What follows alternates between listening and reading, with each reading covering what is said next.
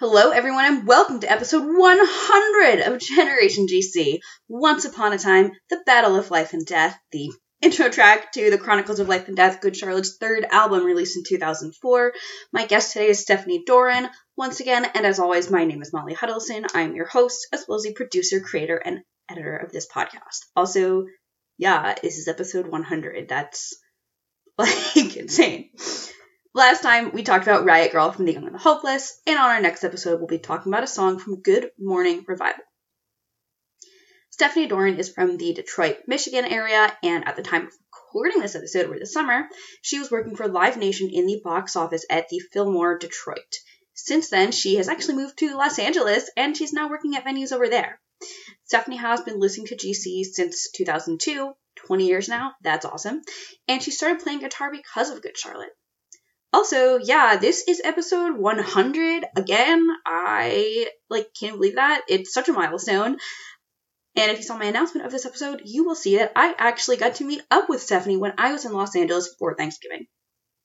I had dinner with her and Alyssa Gardner, who was on the show in 2020, um, talking about California, and it was great. We had so much fun, and I loved getting to hang out with them.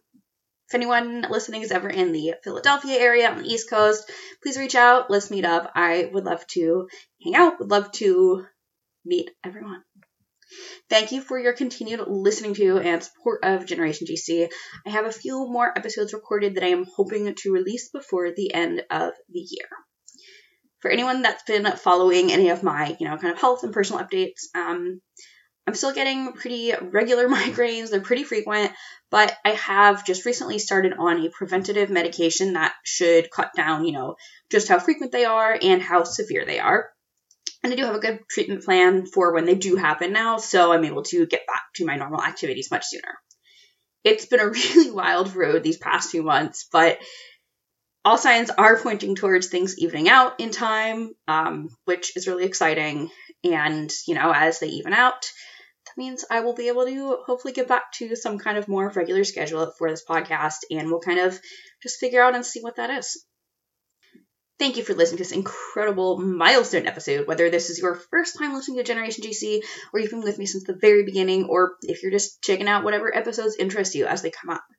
It's so exciting to me that I have been able to release 100 episodes of the podcast and that people are continuing to enjoy it.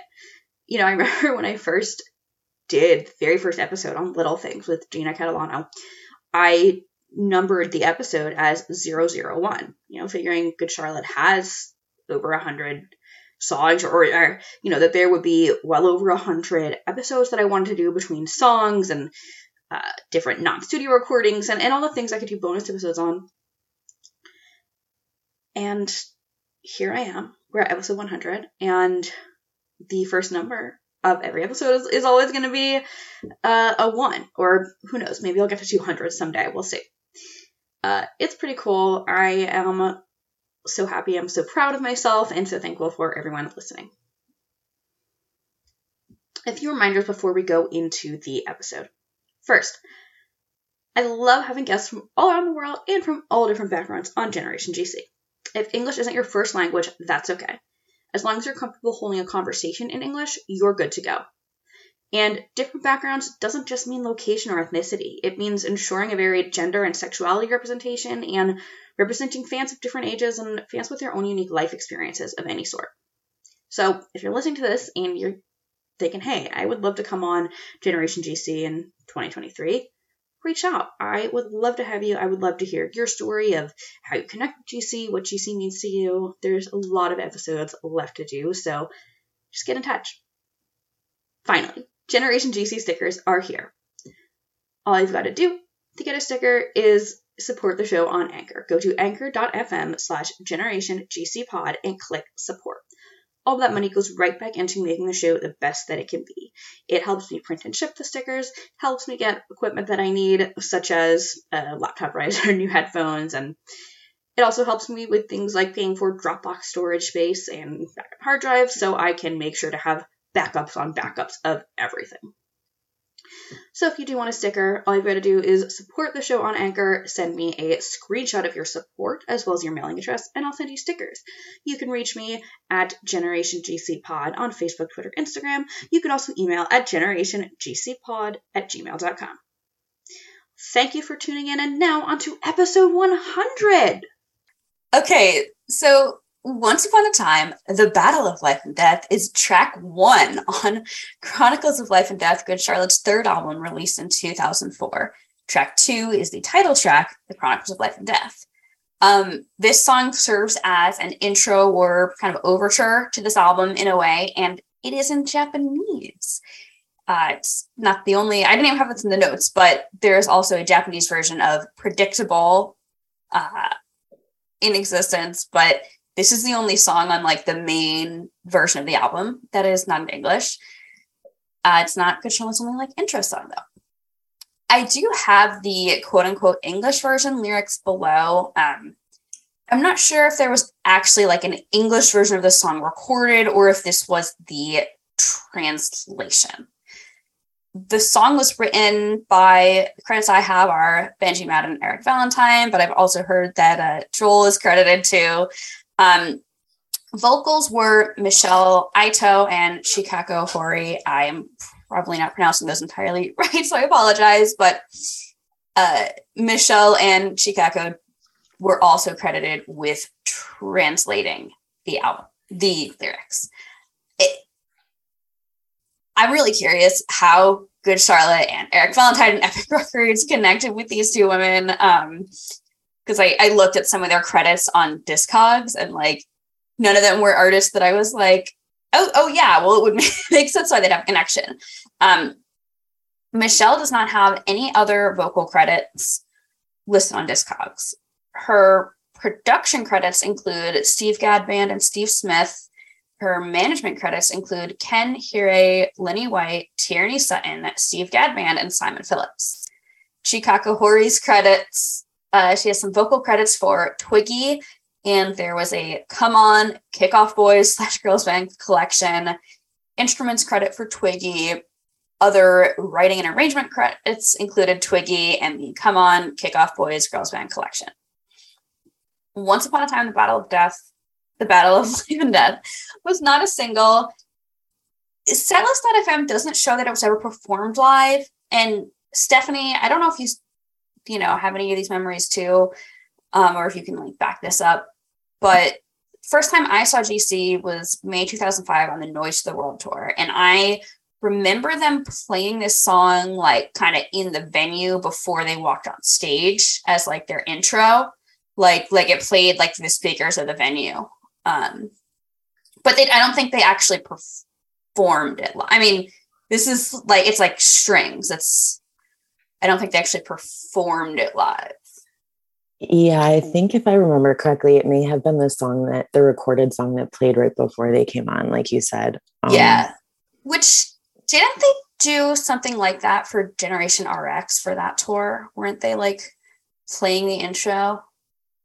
They may have. I honestly don't remember that mm-hmm. one as well, even though that was only a few years ago.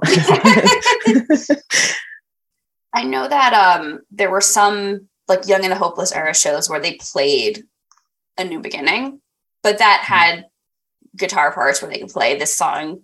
We'll get into it. It's, it's a little different. Mm-hmm. And we have a lot get into, but Stephanie, I want to help our guests get to know you. So, the first question I like to ask everyone is When did you first hear Good Charlotte and what were your first thoughts on them? Um, I think the first time I heard Good Charlotte ever was probably on Total Request Live. Um, I probably saw Lifestyles of Rich and Famous. That's the first time I remember. Um, and I just kind of remember liking the song and thinking it was cool. Um, I definitely, I remember some of my friends listening to them too, and it was just kind of this new exciting thing. I went to a school where like it was a private school, so there uh, weren't a ton of kids, so we were all we all kind of knew each other, and it was um, yeah, I just I remember it being really fun. Awesome. How how old were you when you first heard GC? I was in the eighth grade, so like 12 or 13. Wow. Wow. So you're pretty young, but that's like about the age that a lot of us were when we were first getting into GC 11, mm. 12, 13. Yeah. Um, and the second question I like to ask everyone, and I think I know the answer to this one. I usually do. Um, have you ever seen Good Charlotte live? Yes. Yep. I was there um, the same day you were, May uh, 13th, 2005. And that was the first time I saw them live. Amazing. So this was probably like the first song I kind of heard in a live setting, even though they weren't technically playing it. Yeah. Yeah. I think I had like, well, I didn't, it was not May 3rd. I think it was May 25th, 2005 that I saw it in Philly. Was that the one you went to? No, no, no, no. I'm sorry. I don't know what I was thinking. it's all good. It's all good. I was thinking, um, I yes, it was the same tour, but a different show. I was in Detroit. Yeah. yeah. I I think I had even like gone to the bathroom like between Simple Plan and Charlotte, and this was like playing like all foreboding, like coming back to find my dad and my friend. Um, well, Stephanie, I know you are a big lover of live music. Uh, you currently work for Live Nation at the Fillmore Detroit in the box office. Um, tell me what's like a typical day on the job like for you. Um, I love it. Um, in the box office. So when I work shows, I um I come in like an hour or two before doors open and uh there's a few different positions there, but I love them all. Like last night I worked a show and I was able to have like a table inside the venue. So you can I, I like working that one because you can kind of be there um you can, you can actually hear the music. Um, but there's, I like, I don't even mind scanning tickets, you know, being the first person that people see when they come in the door. Uh, people are all excited to go to the show and um, I love it. So, yeah, you basically, I get to uh, be there when people come in, uh, show them where to go sometimes. Um, then you I don't know, we kind of do a whole bunch of things. we work as a team. Um, so I get to talk to people about their favorite bands, uh, the shows that they've been to. Sometimes, like the the buildings, you know, historical building in Detroit, so it's been there for almost hundred years. So oh, people wow. will tell me about like um, about shows that they went to, like when they were younger too. Wow. So it's it's a lot of fun. That's pretty cool. You know, I, I just thought of this question because we have a Fillmore in Philly, and there's I think there was one like San Francisco. There there mm-hmm. was one in New York, but that's now called Irving Plaza. Like, are all the Fillmore venues connected? I, I mean, I, I know I think they're all like Live Nation, but I don't know what makes it a Fillmore. Yeah. Or is that I, just a brand?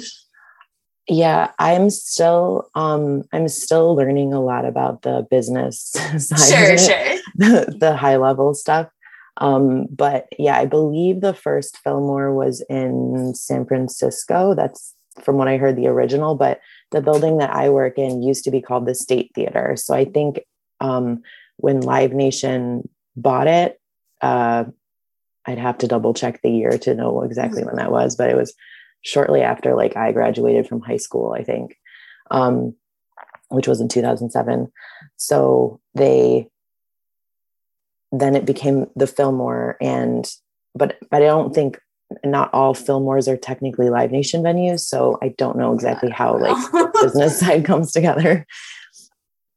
Now I'd be curious. I think our the Fillmore in Philly, I think it was like 2015 that it mm-hmm. opened, and like we had it like when it opened, it was the Fillmore and then the Foundry was like this small upstairs room, like a couple hundred people, and then the Fillmore is like 2,500. Mm-hmm. And it was like a big thing when it opened because it was like around the corner from the Barbary, which is like a small little venue. Mm-hmm. And people were like, well, well, what's the Barbary going to do with, you know, the Fillmore? And then really the Foundry, like the small room right there. Um, I don't know. Barbary has a lot of like emo nights and stuff now, so they're doing all right. Um, well, cool. Well, I would love to know what are some of the best shows you've had that you've gotten to work at the venue.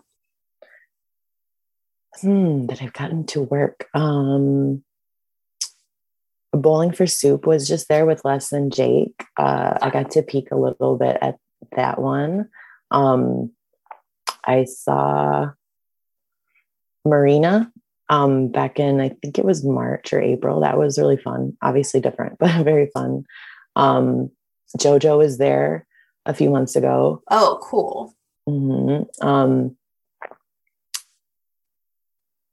and I know there's more. I'm just like trying a blank, but Sure. but uh, yeah, there's been lots of good shows. I've been working there since January, and I've seen like tons more shows this year than I've ever seen in my life. So That's that's awesome. I think it was didn't we have a Zoom like around then and you told us you had started the job or something? mhm, mhm. Yeah, yeah.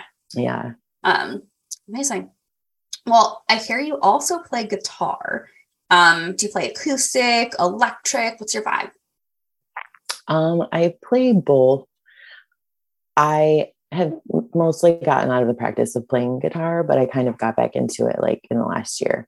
So I'm like I started playing probably when I started listening to Good Charlotte, and uh, then I- As as a lot of us. yeah, as did I.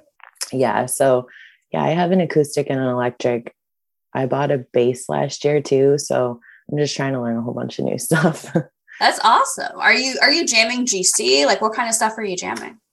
um i do sometimes yeah i think i well so i when i got my bass last year i did hunt down some like like little things bass tabs and uh Let me go would be the other one. I Yeah. for bass for sure. right yeah um and definitely when i first started playing guitar i learned a bunch of good charlotte songs um and i actually i remember my like my teacher that i had when i took lessons uh wasn't like the biggest good charlotte fan but but there were definitely some songs from this same album from the from the chronicles of life and death that he liked especially after hearing young and the hopeless. Like i could definitely tell even as you know a novice musician like myself um i could tell he was like impressed by chronicles. You know what I mean?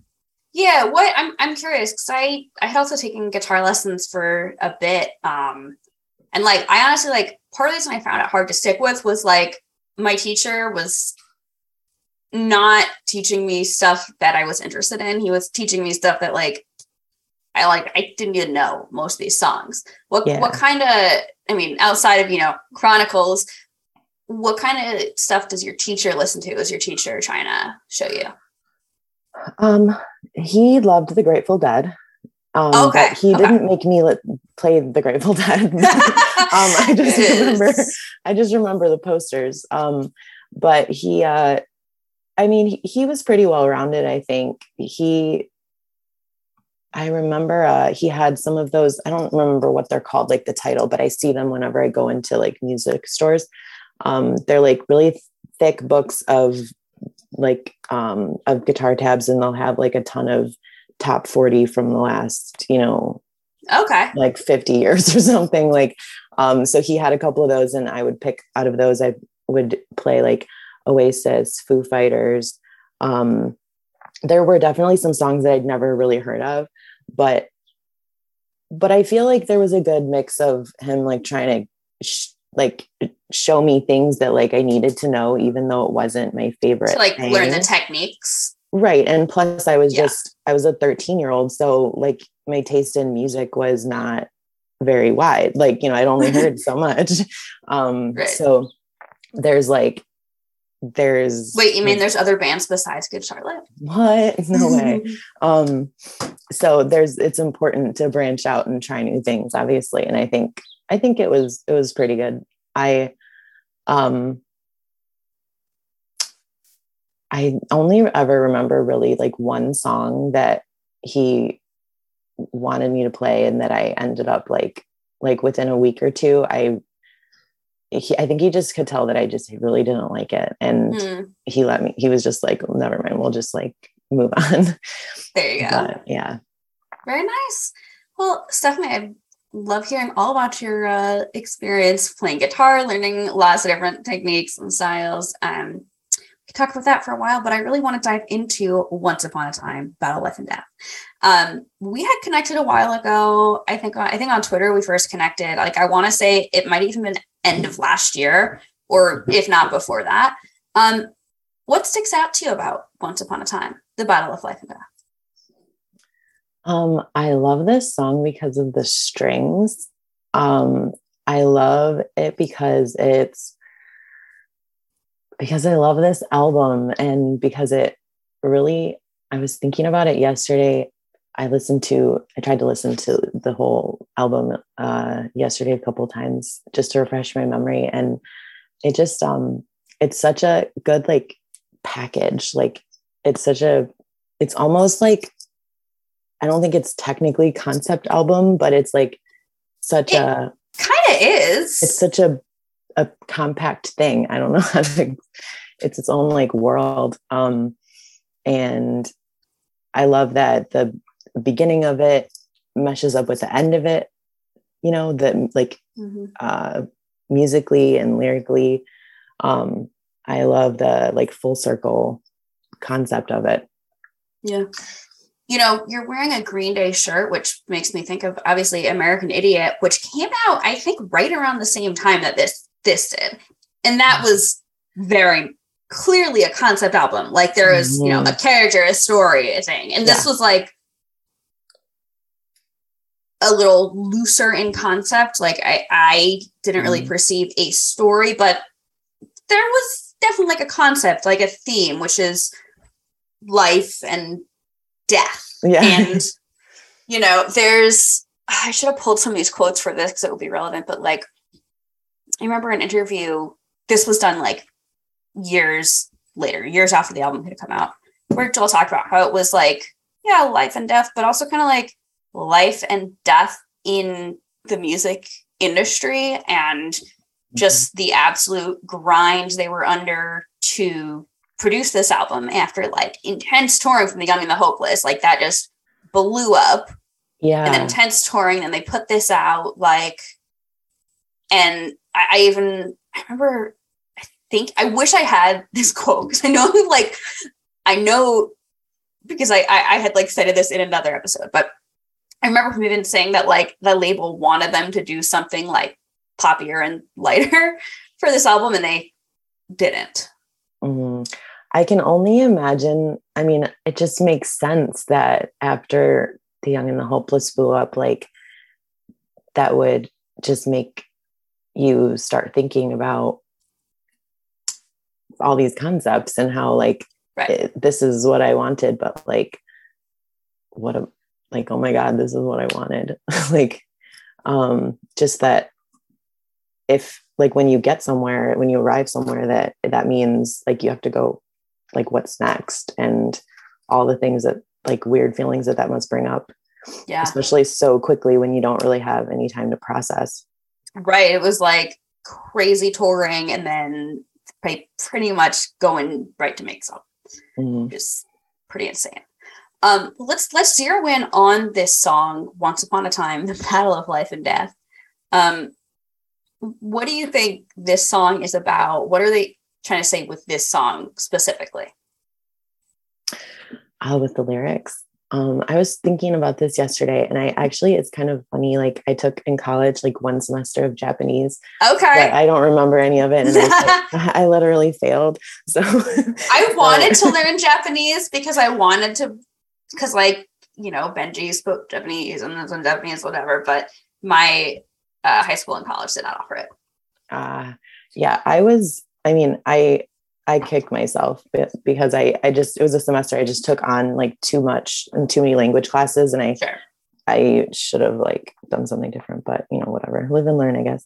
Um i was looking up that word vampire like because i was like that's really interesting. I wonder if like in translation how that like If it might have got like mixed up in translation. yeah i mean not necessarily like mixed up because the concept is probably the same but it's just i've never thought of a japanese vampire so like it must culturally like it would be Yeah. interesting to hear somebody who actually knows about Japanese culture talk about it, but um, but I think the lyrics are like super straightforward, but they really yeah. lay out like the whole album in like this really simple, beautiful way.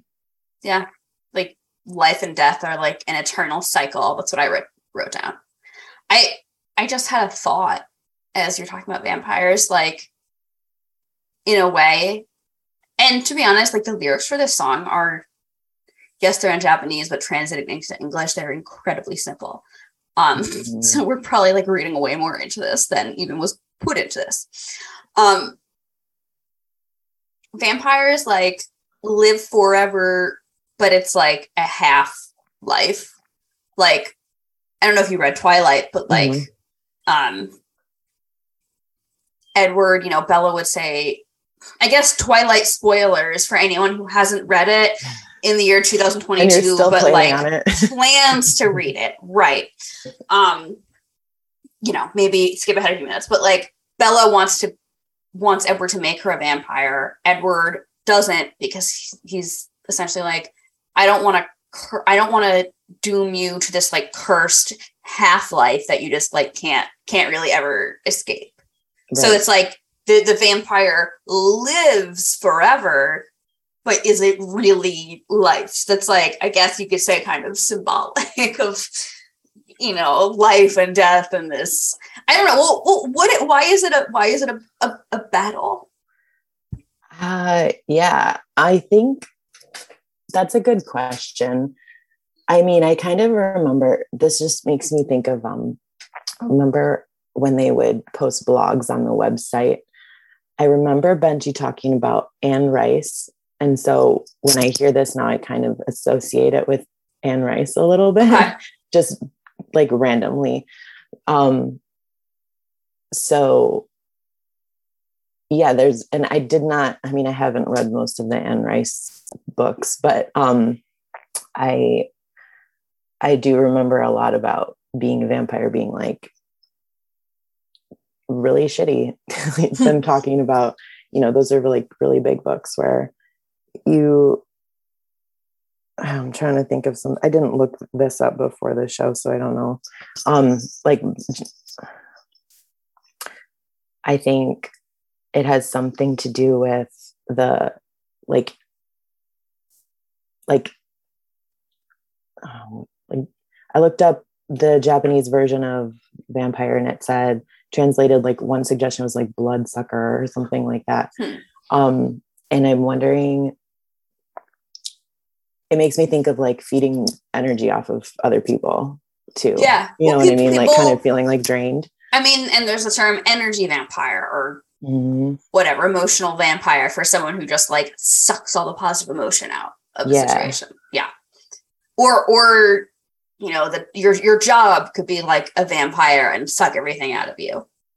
Yeah. So it's like there's this maybe if it was a concept album, that would be like the villain yeah. Um, but vampires don't really appear anywhere else on the album, do they? No, but there are like um like when I looked up uh let's see, in popular folklore an undead being in human form.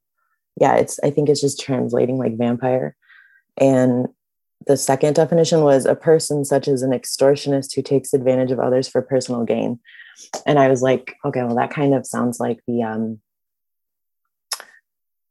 in this world, like some of the yeah, in there. sure, okay, that's, that's a different a kind of yeah. vampire, but it's sort of the same concept.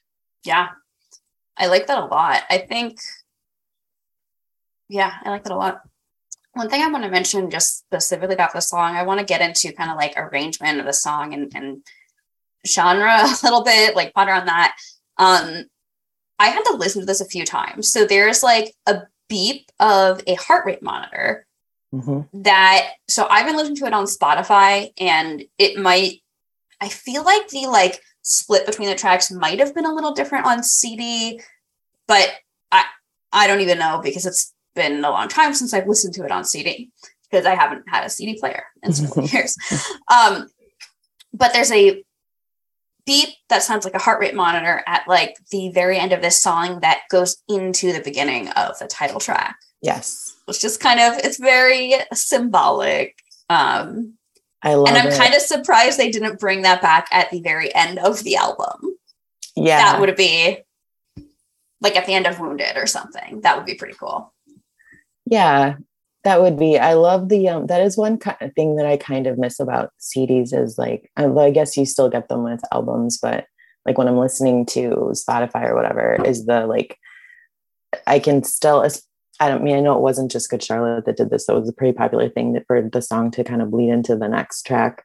Yeah. Um, Yeah. and it's uh, Good Charlotte did that a lot though. Even on their self-titled album, I remember some of this stuff Yeah, and overlapping.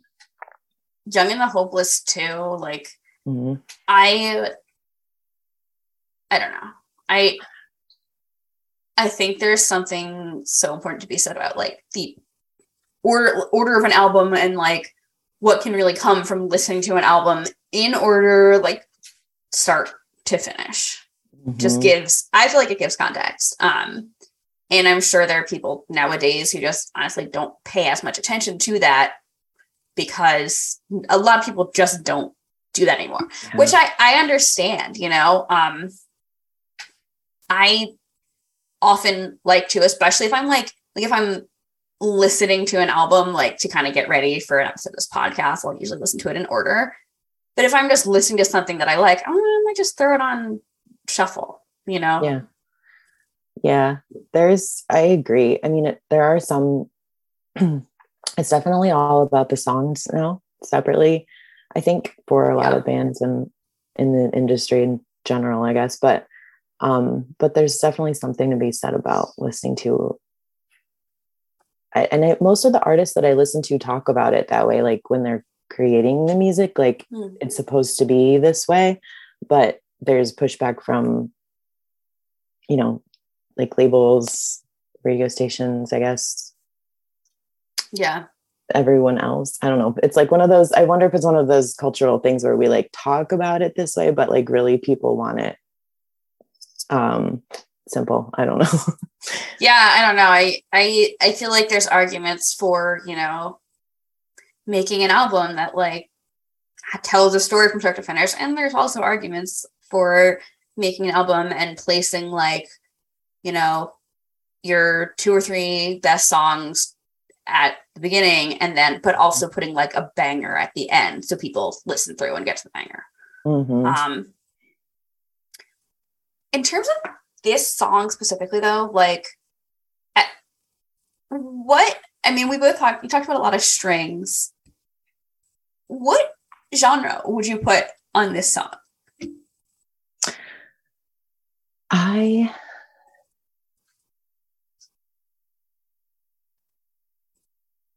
i think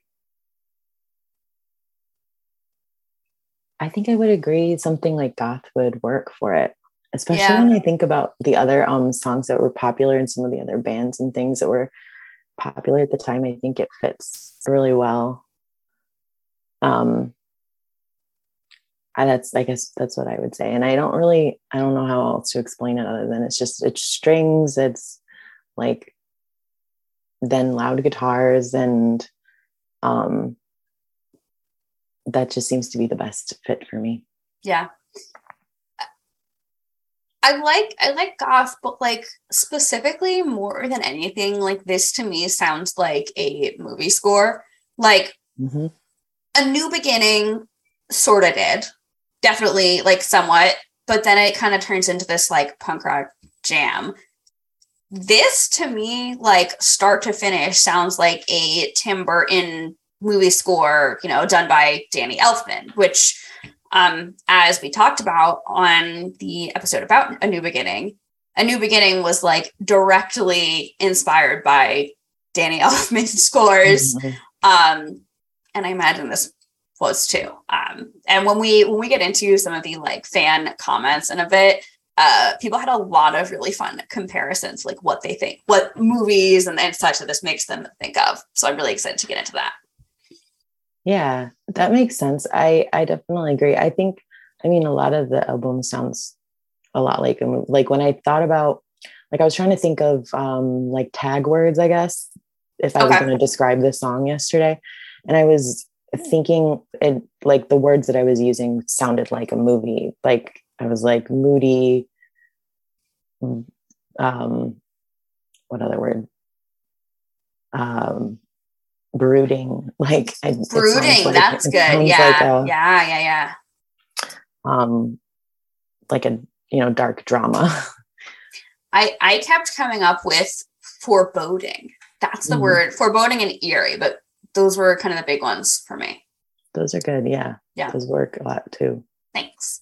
Um, let's get into the lyrics. So I am not going to attempt to read the Japanese lyrics because I know I'm not going to get the pronunciation correct. Um, I have the English version lyrics per genius.com. And then I also translated the lyrics, like the Japanese kanji, the Japanese characters to English on Google Translate. Um, they're honestly pretty similar. So, but you know, at first I was like, let's do this because, oh, well, who knows how accurate their trans- translation was? Mhm. Well, they had who I believe, based on names, although I don't know for sure, but the names sound Japanese, had two Japanese speakers working to translate the song. Again, I, I don't know for if these ones speak Japanese, so I'm making an assumption based on, you know, names that uh seem Japanese. I'm guessing they're, you know, pretty native speakers. Um, so the English lyrics on genius.com say life, life, life, death, death, death, life, life, life, death, death, death. Life and death to be born is to die. Life and death to be born is to die. The vampire lives eternally, for it was promised so. Life and death to be born is to die. Life and death to be born is to die. Eternal death. Life and death, death is beautiful, beautiful. Life and death, death is beautiful, beautiful. Life and death, life is beautiful, beautiful. The vampire lives eternally, for it was promised so. Okay, and then Google Translate, uh, translate the Japanese characters to English. Life, life, life, die, die, die. Life, life, life, die, die, die. Birth and death, birth and death, birth and death, birth and death. Vampires promise to live forever. Um, so the, the only change, I'm not going to even go through the whole thing. The only difference, it seems, is some of the verb forms like death versus die, birth versus life, or to be born, and that kind of stuff very easily can get kind of lost in translation on Google Translate just from Mm. different like different languages have different uh oh my god why can't I remember like syntax right syntax Mhm. and verb forms and some languages just do not have certain verb forms that we may have in English um Yeah. so the translation looks pretty good from my you know basic Google Translate check um although I don't know if they ever like officially released English lyrics to this. i don't think so i had something like this genius uh this genius translation that you have i'm pretty sure i had that like printed out on my wall at some Mhm. point Yeah, yeah. so i so it must have been pretty easy to find or we were both on the same message board that posted it i don't know um but but i really think it's interesting i had seen that first one but i hadn't seen i mean obviously you did this yourself so that's why Right. i didn't see it somewhere but um but the the verb uh i don't know if it conjugation i guess yes, um, conjugation, that's the word. yes uh It's been a while since I took a language class. yeah but it does really change the perspective i mean it's obviously you're right it's a good translation like it's the same it's the same thing but the idea but the it like does birth as an event versus life as a experience. Death as an event Exactly. versus an experience. Yeah. right or in, We're in definitely reading more into this than, than they looked into the writing. um is like some like an actionable thing though right like right, right. Like an action, an event. something Yeah. that you're actually doing as opposed to something that you talk about Right. interesting Yeah. it does change it Yeah. Um, in terms of backstory for this song, I didn't really find much. Um, a, a few commenters mentioned some things that they knew or they read in interviews, so we will get read those. Um, but that's you know not like firsthand. I'm taking all of those facts with like a big grain of salt. Um, Stephanie, do you have like any other memories or stories that you want to share about Once Upon a Time, the Battle of Life and Death? Um, no, I don't think so. No, that's pretty much it. Cool.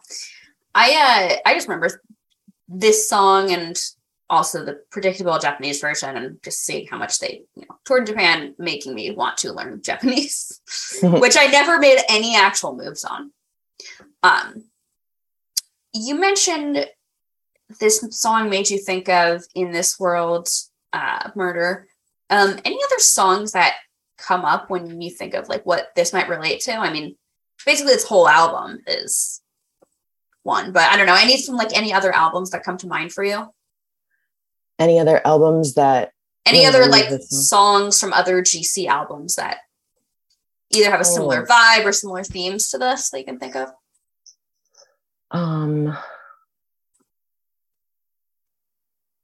you know, I was thinking yesterday and again about the lyrics and uh the vampire thing kind of made me think of some of the Gen G or Generation RX uh like Shadow Boxer and there's some oh. demon, you know, references. Okay, yeah, yeah, Like the demon is the vampire. Like you're mm-hmm. battle. Okay, I like that. That's a good. Mm. I like that.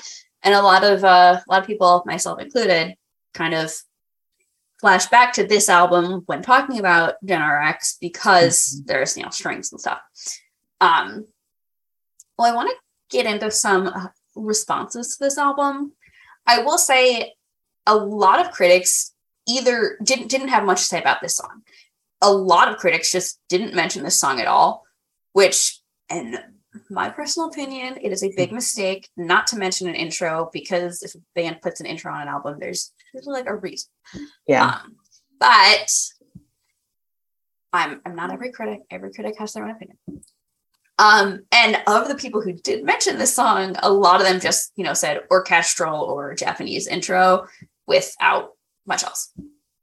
Um, the first we, we do have a few reviews to read though. The first is from IGN. Um, and it this whole review, I'll, I'll probably skip around a bit, but the whole review is just something else. So I gotta read, give some context. It very much seems to be written by someone with like a mission to describe just how bad it is. Um, but even a little bit getting away from the music itself to like this is bad i just need to say it's bad um mm. it, it's yeah well i'll read it in a second but i have to say the subheader of this review is good charlotte bad album which is um honestly that's pretty good i like that better than bad charlotte which we've heard on multiple reviews over the years mm-hmm. There are many f- music fans out there, however, who approach every new band with the mindset that it could quickly become a favorite. It was with this sense of hope that I eagerly slid Chronicles into my stereo and hit play. 40 minutes later, I didn't know whether to laugh or cry. I only knew what to say. A group of people aim, armed with a pen and a few instruments would have to try, actually try, to create something this unapologetically bad. I said that to anyone who would listen. Then I drove a sledgehammer through my stereo and slept for two days. Where do I begin? How about the beginning, which kicks off with Once Upon a Time, the Battle of Life and Death, an instrumental track overlaid by sinister chanting vocals. The first time listener is liable to believe, judging from the goth like nature of this piece alone, that he or she just stepped on board the heart pounding, soul stabbing, eye gouging, freezing black grip of Death Train. This is actually either a poorly planned bait and switch tactic or the buildup to a monumental punchline. As soon as the creepy chanting dies down, Good Charlotte launches into a pop soaked carnival that makes Simple Plan sound like White Zombie. The transition from the first track to the second will make you bust out laughing. Not a good sign, then you'll realize that you're $15 in the red and the laughing will stop. $15 in the red, that's cute. Yeah. I don't know. What we're both like making faces. This is like every once in a while I'm like, I wish we I should just do video episodes because Stephanie and I are both like making faces as I've been reading this. um yeah that's interesting i i remember i mean i think a lot of people just have their own opinions before they even listen to it and they say that they listen to it with an open mind but we all know there's no such thing as objectivity so yeah um I get the vibe this person like listened to it once and then was like, "This is bad. Let me like go on a tirade about how bad it is." Yeah. Um, the next review we'll read is from Space City Rock that, and they had some criticisms about how they approached death, and I actually thought this was a pretty well thought out review. I don't know if I like agree with it entirely, but I actually thought this was like had some good stuff to say. With their latest, I'm going to skip around might skip around a bit because it's also pretty long. With their latest album, The Chronicles of Life and Death, teen hero pop punkers Good Charlotte have jumped feet first into the realm of a concept album. At first glance, they may not seem like the likeliest candidates for deep, album length ruminations on life, suffering, loss, death, and love, but really, if you think about it, what the hell else is teenage poetry written about? From that standpoint, Chronicles makes perfect sense, and sure enough, the majority of the songs are bleak, desperate, and melancholy, even when the music's cheery uh, Charlatteers, Joel and Benji Madden, Paul Thomas, Billy Martin, and Chris Wilson may well have succeeded in capturing the essence of the stereotypical angst ridden depressive teenager right down to the cartoonish graphics of the album cover. That very teenagerness, however, can work against the album if, say, you happen to be listening as an adult. What sounds deep and meaningful when you're 15 and probably haven't experienced much in the way of real loss tends to sound pretty ridiculous when you're 32, like me. For all their singing about life and death, the Maddens and company don't ever really capture the essence of what it's like to cope with death or confront your own mortality. And that's not too surprising because it's damn hard to do. I've only encountered a few songs in my musical life that really, truly grasp the despair and helplessness of death. Peter Gabriel's No Way Out is the only one that comes to mind right now. So, unfortunately, there's a cartoonishness to the actual songs on Chronicle, as well as the artwork. This is no philosophical treatise. How could it be? but rather an epic life versus death struggle as viewed through the eyes of the PlayStation generation. Heck, the intro track to the album Once Upon a Time, The Battle of Life and Death, even starts off anime style with a delicately plucked guitar and chant singing in what sounds like Japanese.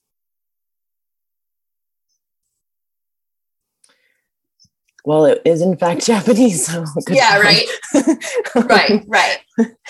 Um, uh, yeah, I mean, that is a lot more well thought out yeah. I am also 32. Yeah. Um, I'm I will be 31 in nine days. I had to just like turn and look at my calendar and like count. Um but like you were, you know, I was 13 when this album came out. You probably would have been 14, 15, you know. So I I do like as I was reading this, I do think like, what if we were this age when we heard this for the first time? what yeah what our experience of it have been yeah um and i don't know i mean i think i i, I think i still love pop music and i think sometimes that's what people get a little like um put off by. Is mm. that good charlotte's like they talk about these serious things but it's pop music unapologetically. So um, I don't know if right the the comments from the beginning of like we want to be like minor threat mixed with the Backstreet Boys, like we want to mm-hmm. be really big and famous. Yeah. Yeah. So I think a lot of people are just kind of put off by the juxtaposition of mm. you know classical or not classical but um instrumental music or that's not the word orchestral music uh, with with a pop punk um, chorus or whatever. So i mean i don't know. I i do in some ways i mean benji and joel were what like 25 when they made this album Yes. Yeah, I was thinking about that. They would have been 25 when it came out. So, So they weren't even 32, which I guess is the Right. wise old age of the whatever. I. I mean, I'll probably. I wish people could see me like rolling my eyes right now. Like, oh yeah, he's 32 years old. What? I'm just, I mean, I'm, like I said, I'm 32. I'm sure in another 30 years, like I would, I'll listen to this again and it'll mean something different to me. But I don't think it takes away from the, the,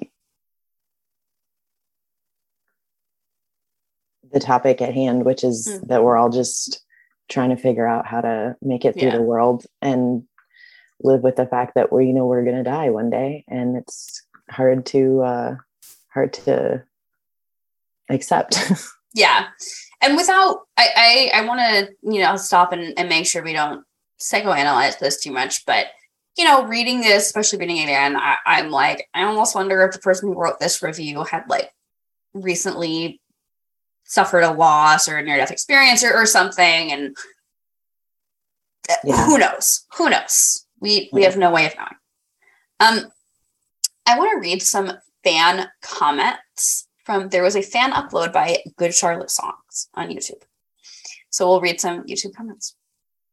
Feldy Arts said, I was a weird kid believing that this song could drive away the clouds in a rainstorm.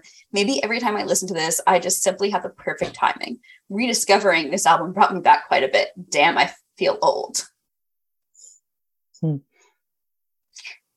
Deadly Artifact said, The second half just blew my mind.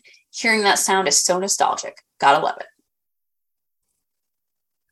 Vampire 72345 said, My gym class played music really loudly when I was younger, and they played this song. When it got to the louder part, all of the girls ran and hid behind a door, except for me and my friend, who stood there laughing. um, this is a good one. And remember, this this comment, I, I don't I wish I had written down when this was, but this was like many, many years ago.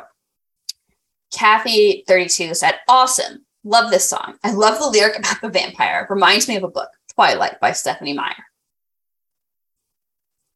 That's fair. Yeah. Yeah.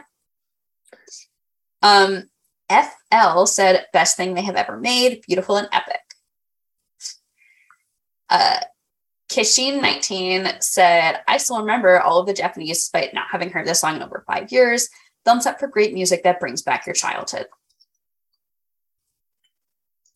Shelnick said, I don't know why, but always reminded me of Harry Potter.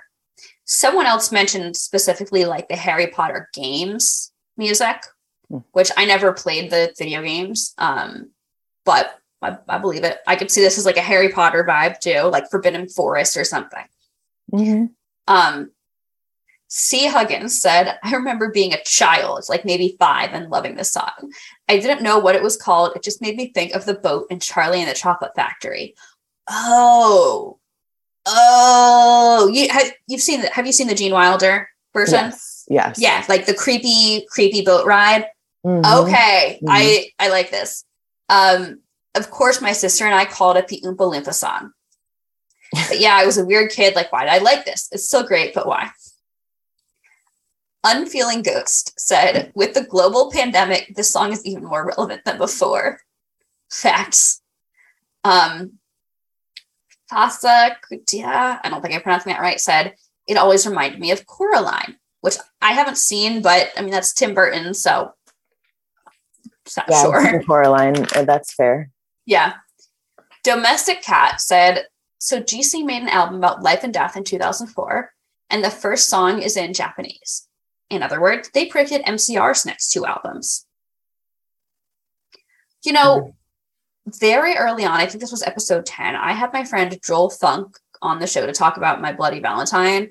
And he had this specific theory that, like, that song specifically, like, kind of paved the way for bands like My Chem to be really main mainstream. Um, And then- this album and everything, but yeah, I just looked up technically Twilight, the Twilight books came out in 2005. So, okay. So shortly after Yeah. this album, yeah. yeah, I was gonna say it's around then, yeah. yeah. I mean, I remember reading some uh, vampire books before Twilight, And so, I mean, it was even the, the Twilight books obviously were the most popular of the genre, but I think it started before Twilight. Um, Yeah, the I think it did. popularity of vampires, but um, yeah, I think that there was a lot going on that would like in the arts and in pop culture that this really this album and including the intro track really um like i was thinking about some of the songs like uh, bands like i remember afi being on mtv a lot then and a lot of their uh, popular songs uh there was like a band called him i think yes, With yes, with like the of- yeah. pentagram logo. Yeah. um and what else did this remind me of um i thought about My Chem too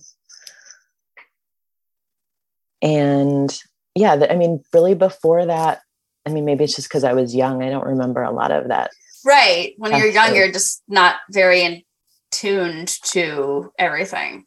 hmm um, I, I think Twilight was like arguably the biggest vampire series of like our adolescence absolutely yeah. anyway.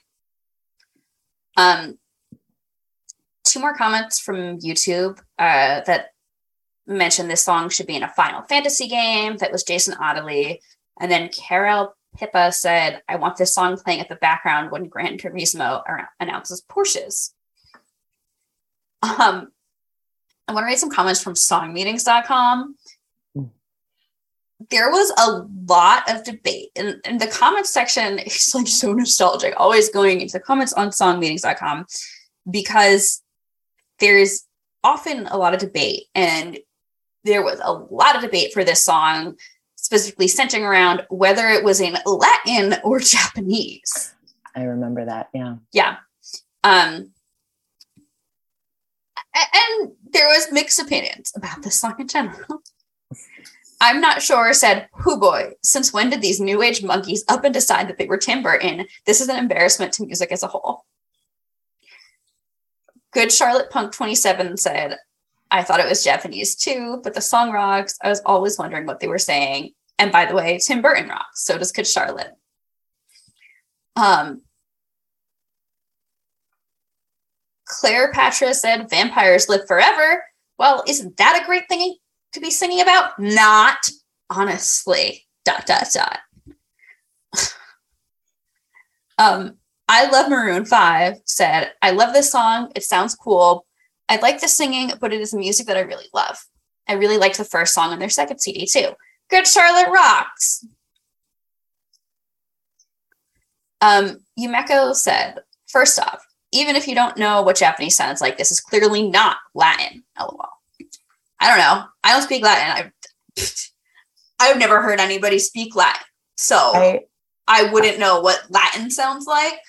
Um, I mean, it's probably just it's a more popular. Like again, when you when you hear um, when you hear something that sounds kind of goth, you like at least in America anyway today, you kind of associate or you're gonna like look for Latin because it's a popular like thing to associate. right. But I think when I first heard it, like when it first came out, I I was in high school and I was taking French, so I heard French.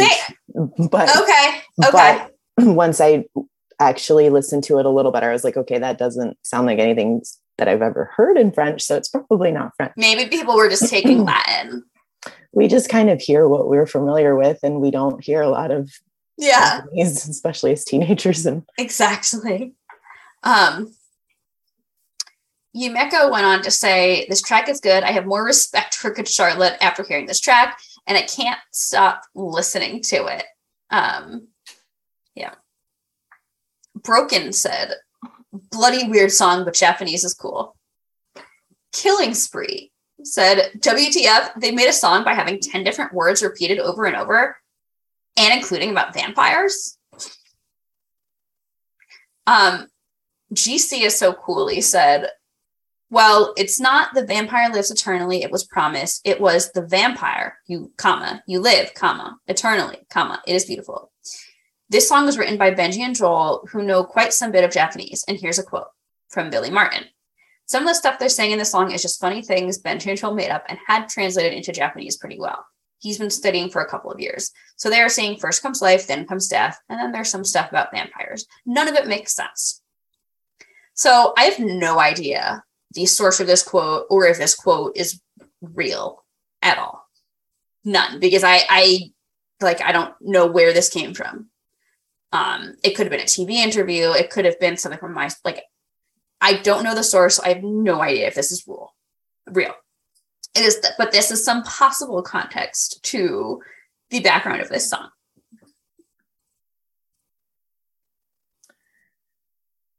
Yeah, I mean, I, I thought that as well. Honestly, I, I think ever since I was in high school and I was reading some biography of a songwriter, and they talked about how things were random. I always wonder that when I'm listening to a song, if how how like purposeful the the um how much purpose the writer was Right. like putting into it. But I don't think it's completely random. I mean, maybe it, it doesn't sound like based on the context of the reg- the rest of the album. It, I don't think it's. I mean, it's simple, but it's not like Life, random. death, yeah. life, death. Right. Yeah. Right. um, it's not like they were just like, oh, let's put some Japanese words in the song. Like, Right. And it's not even like, you know, lots of like poetry and prose in Japanese. It's like basically a, like two sentences. mm, yeah. whatever. yeah. Um, we'll read a few more comments and then we'll wrap things up. Um, Zombie Queen said, Am I the only person that thinks of the movie The Corpse Bride when I hear this? BTW, that's not a bad thing. LOL. I haven't seen Corpse Bride, but another Tim Burton. So, and Corpse Bride, Corpse Bride and Coraline were actually both mentioned multiple times across comment sections. hmm Crispy 002 said, Well, anyway, this song set a wonderful scene for the album. I always picture a spirit being laid into the cells, forming a newborn in the womb, and a fierce battle between life and death as to whether or not it makes it. Life obviously triumphs in the end, seeing as the monitor can be heard detecting a heartbeat, but it seems like life only just made it. Then the whole album is about someone's life in general, and the last song is like the reversal of this one, concluding this person's life and maybe them stepping into the light or something dramatic. I'm curious what they mean by the last song of the album. Because there's, I guess, like, is do they mean wounded? Do they mean in this world murder? Do they mean falling away or meet my maker? I feel like they probably mean in this world, but that's just my opinion. I would think of that as the last song and then the rest of them as bonus tracks. Mm. But um I mean obviously when I hear like stepping into the light, I mean meet my maker. Oh no, you're right. You're right. That makes sense. but Yeah, then have just made wounded follows that. So I don't know. But Wounded, I mean, was more of a hidden track. So I guess I could see Meet My Maker. Maybe they are talking about that one. Yeah. I, know. guess. I don't know. Yeah. Well, there's, I don't know. This has been a fun discussion, Stephanie. Thank you for coming on the show. Um, how has Once Upon a Time, the Battle of Life and Death held up for you over time? Um, I think that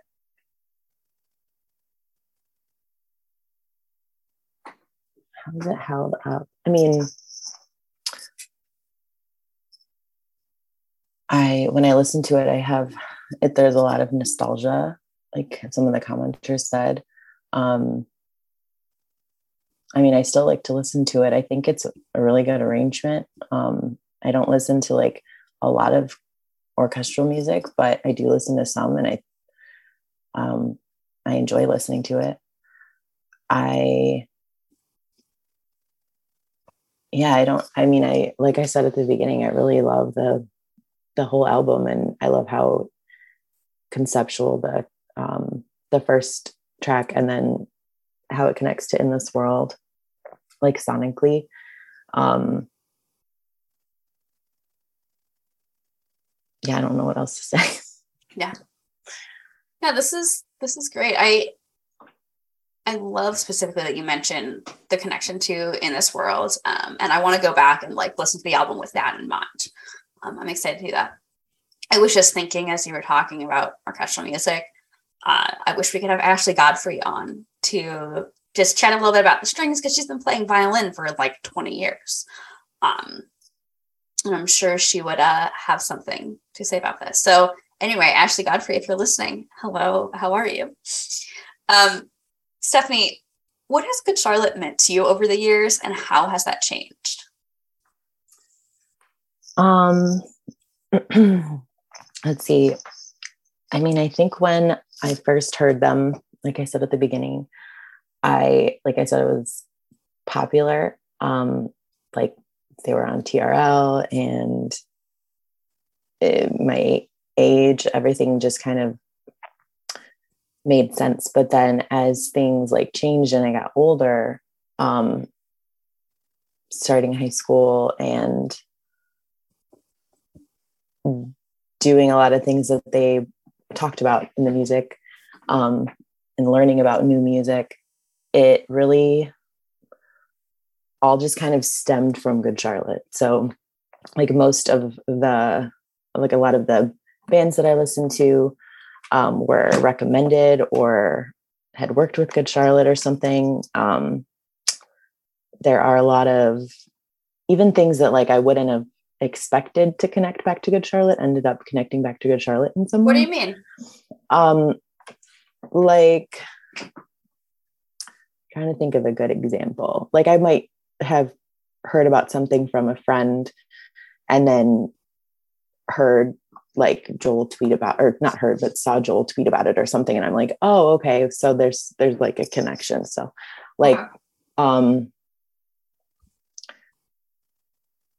and then they just got me it, it's like a i don't know like an anchor of my passion for music so I love that's an anchor for your passion for music. That is such a great way to put it. I love that. thanks Welcome. Stephanie, do you have any last words about Once Upon a Time, about Good Charlotte, or about yourself? um any other what Any last words? Just anything else you want to make sure you uh add in here? oh um no i just i'm really happy to be here i was ex- really excited you asked me to to be on here for this song and um in the 100th episode so Yes. I know we'll Thank have you. to. You're welcome. Thank you for coming on, Stephanie. I was very happy when I realized this was episode 100. Um, that's a very big milestone. It means I have talked about Good Charlotte on the internet for 100 hours. Um, Um, although really that's like you know downplaying it drastically right?